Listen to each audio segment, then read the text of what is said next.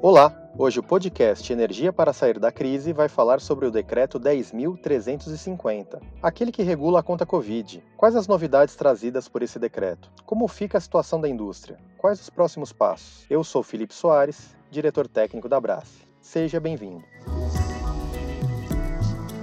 Já completamos mais de dois meses convivendo com confinamento e o governo fez seus movimentos para o setor elétrico, com a medida provisória 950 e agora com o decreto 10.350. Agora cabe a regulamentação pela ANEL. Para as indústrias, os últimos meses têm sido de intensa negociação com clientes e fornecedores, na tentativa de preservar a capacidade de retomar as atividades. Para falar sobre esses assuntos, teremos a presença do presidente executivo da Brás, Paulo Pedrosa. Olá, Paulo. Oi, Felipe. Paulo, antes de falar do decreto, Quais os problemas que os consumidores industriais vêm enfrentando? O consumidor industrial ele enfrenta um problema permanente já no Brasil há muitos anos, que é uma energia que não favorece a competitividade. Nós da Abrace repetimos sempre que o Brasil é o país da energia barata e da conta cara. É, os leilões que o governo faz, por exemplo, para expansão eólica e solar, apontam preços extremamente competitivos. Os leilões de transmissão têm deságios de 60% até. Mas, paradoxalmente, essa energia que poderia ser produzida, transportada e distribuída de uma forma barata e competitiva, ela no caminho acumula encargos, subsídios, distorções, ineficiências da cadeia e termina chegando ao consumidor por um preço superior a que os nossos competidores internacionais muitas vezes têm. Paulo, os últimos meses, aqui na associação, na Abrace, foram de grande atividade, seja na interação com os consumidores industriais, seja na formulação de propostas de enfrentamento da pandemia. Quais os principais pleitos dos consumidores industriais? Eu acho que é primeiro importante esclarecer o seguinte: o decreto ele é parte de um movimento muito maior. Nós da Abrace estamos numa posição muito privilegiada nesse momento porque nós, metade da Abrace, nós estamos no setor elétrico e no setor de óleo e gás. Nós, então, é, falamos a língua de setores regulados. Na outra metade, nós enxergamos as indústrias que estão, digamos, na economia real, no universo competitivo. Então, o nosso grande desafio é servir como tradutores e trazer ao governo e ao setor de energia as demandas da indústria. Muitas vezes o setor de energia é, é, pouco sensível aos seus consumidores. Ao contrário do que no segmento industrial, que o consumidor, o cliente é tudo para você e você precisa conquistá-lo, entender as necessidades do cliente, antecipar essas necessidades. O cliente é o elemento fundamental do seu negócio. No mundo da energia, não. Muitas vezes as empresas de energia têm condições de contrato especiais, têm garantia do equilíbrio econômico-financeiro, elas têm receita garantida, muitas das empresas têm é, remunerações estabelecidas em seus contratos. No mundo do gás, algumas empresas chegam a ter o direito de lucrar 20% ao ano sobre o investimento e sobre o custeio depois de pagar o imposto de renda. Então nós temos que comunicar ao ambiente da energia, num cenário de pandemia, a realidade da indústria. Né? A indústria que está sendo obrigada a olhar para os seus clientes e, e atender um mercado que caiu às vezes 60%, 70%, e o cliente, para continuar comprando, precisa ser financiado. Ele quer 30, 40, 60, 90 dias de prazo para poder continuar comprando e atender é, a, a, aos seus próprios mercados. Então, nós estamos na fronteira desses dois ambientes e muitas vezes há pouca sensibilidade para o setor de energia para essa realidade da economia real da indústria. O setor elétrico será protegido da pandemia. O decreto é um primeiro movimento nessa direção. Ele acolhe particularmente as receitas da cadeia produtiva da energia e, a, e, junto com a medida provisória, os consumidores que consomem pouca energia, os residenciais que consomem até 220 kWh, que vão ficar três meses sem precisar pagar as suas contas.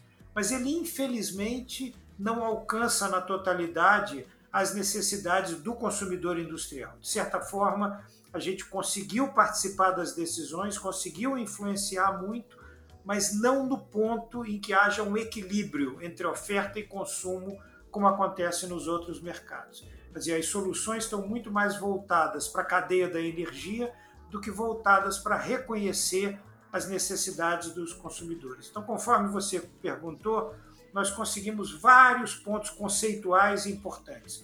Quando isso começou, o projeto ia ser quase que de salvação para o setor de energia, esquecendo os consumidores.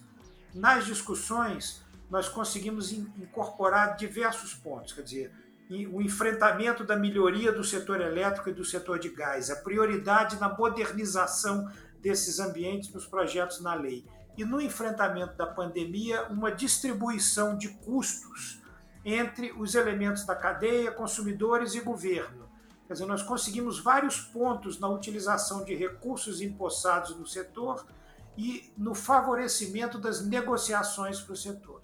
Mas, infelizmente, avançamos muito menos do que gostaria em questões importantes, como, por exemplo, o tratamento da demanda contratada, seja na distribuição, seja na rede básica. É, Paulo, acho que quem acompanha o setor elétrico vem, vem, é, tem ouvido muito a questão do diferimento do pagamento da demanda, né? Diferimento que é nada mais nada menos que a postergação. A gente acompanha vários setores com metade da capacidade ociosa em termos de consumo de energia e a demanda contratada ela é um custo fixo. De fato, parece que o decreto ele não, não trouxe grandes avanços nesse sentido, correto, Paulo? Sim, e nós mobilizamos, Felipe, a participação de um conjunto enorme, quase 70 associações da indústria se juntaram à Abrace ao apresentar esse pleito para o governo. ANEL, Ministério de Minas e Energia e Ministério da Economia.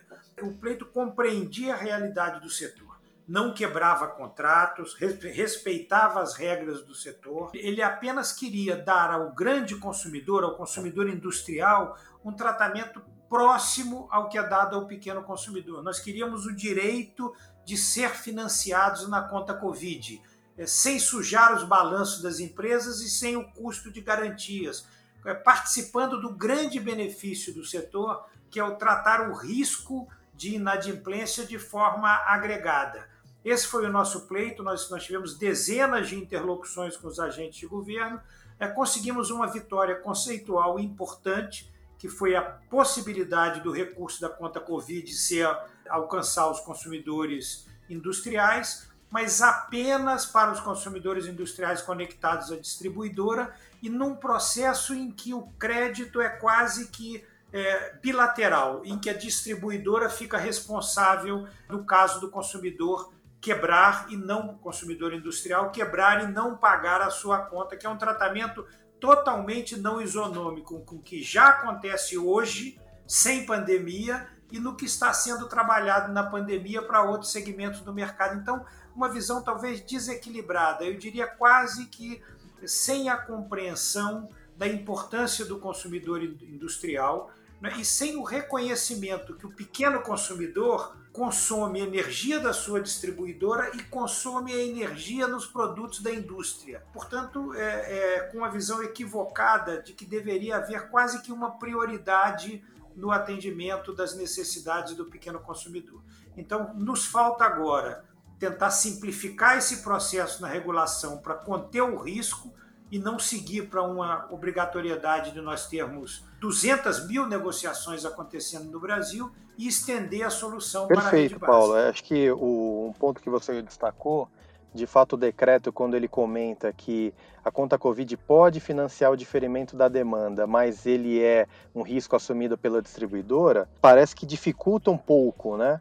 Se você comparar que uma indústria que estivesse em recuperação judicial, por exemplo, enfrentando essa pandemia, ela deixaria, ou numa situação de, de insolvência, ela deixaria de pagar a conta da distribuidora, esse custo ele não ia se perder, ele ia ser de certa forma diluído pela base de consumidores. Agora, quando você coloca o risco para as distribuidoras, parece que vai ter mais um, um passo a ser vencido para a negociação, não é isso? Exatamente isso. Aumenta o custo de transação e pode aumentar né, quando a distribuidora obrigar o consumidor a apresentar uma garantia, trazendo um custo é, de, de garantias. É, é um processo, Felipe, assim, na nossa visão, em que, em que faltou a compreensão de que o consumidor industrial que, se cortado para a produção, e ele pode ser cortado com muito mais facilidade, que ele, ele melhora a qualidade do risco agregado, ele não piora. E, portanto, ele deveria ter sido acolhido de uma maneira diferente nesse procedimento. E, infelizmente, esse ponto não evoluiu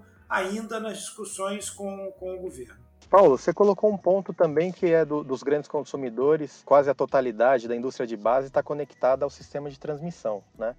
E o decreto, ele não prevê o financiamento pela conta Covid de um diferimento da demanda da distribuição. Como que você entende que isso poderia funcionar, né? Estender esse tratamento do grupo A das distribuidoras para aqueles que estão conectados à transmissão? Felipe, nós da Abrace apresentamos uma alternativa para o tratamento desses consumidores, né? que eles são os que fornecem os produtos para as outras indústrias que estão nas distribuidoras. Portanto, o atendimento do pleito desses consumidores não é o atendimento apenas do pleito de grandes indústrias, é o atendimento do pleito das cadeias produtivas e dos consumidores que compram os produtos das cadeias produtivas. O que a gente gostaria de ver era um movimento semelhante ao que a ANEL já fez com distribuidoras.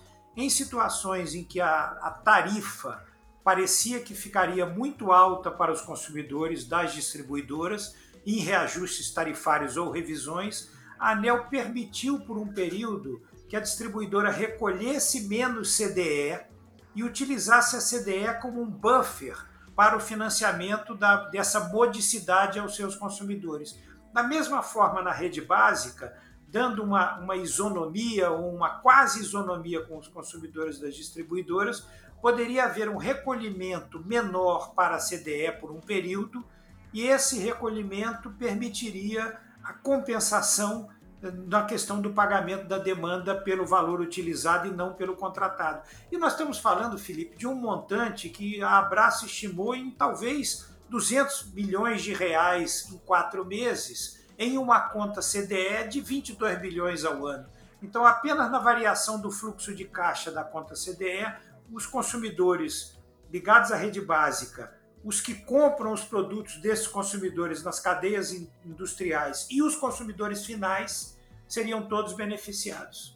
E os encargos, né? Acho que com essa redução de consumo, há vários encargos que são cobrados com base no consumo, né? O caso da CDE, é o caso do Proinfa, é o caso da energia de reserva. Com essa redução de consumo que a gente já comentou, setores com 50% de ociosidade, como que fica a questão dos encargos? Já foram tratados pelo decreto? Ainda há algum risco? Como se enxerga? O decreto é o primeiro movimento, quer dizer, nós vamos ter vários movimentos seguintes a esse, inclusive em que as distribuidoras vão buscar o reequilíbrio dos seus contratos com o regulador, em função da redução de demanda e em função do aumento da inadimplência, que são problemas que a indústria também está tendo, mas como ela está no mundo da economia real, ela não tem proteção para essa realidade. O setor elétrico tem, e isso tudo voltará a ser tratado e pode se tornar em impacto nas tarifas do ano que vem. O grande movimento que nós estamos fazendo da Abraça é para evitar que sejam criados novos subsídios cruzados, que sempre desfavorecem a indústria, porque eles são do mercado livre em favor do mercado regulado e da alta tensão em favor da baixa tensão.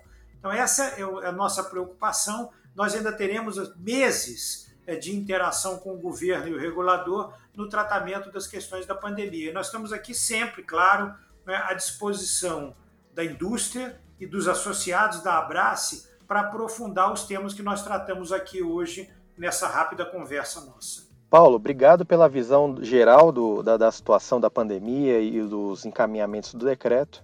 E aqui na Brace, a gente segue monitorando os mercados de energia elétrica e gás natural. Quer saber mais? Siga a nossa página do LinkedIn.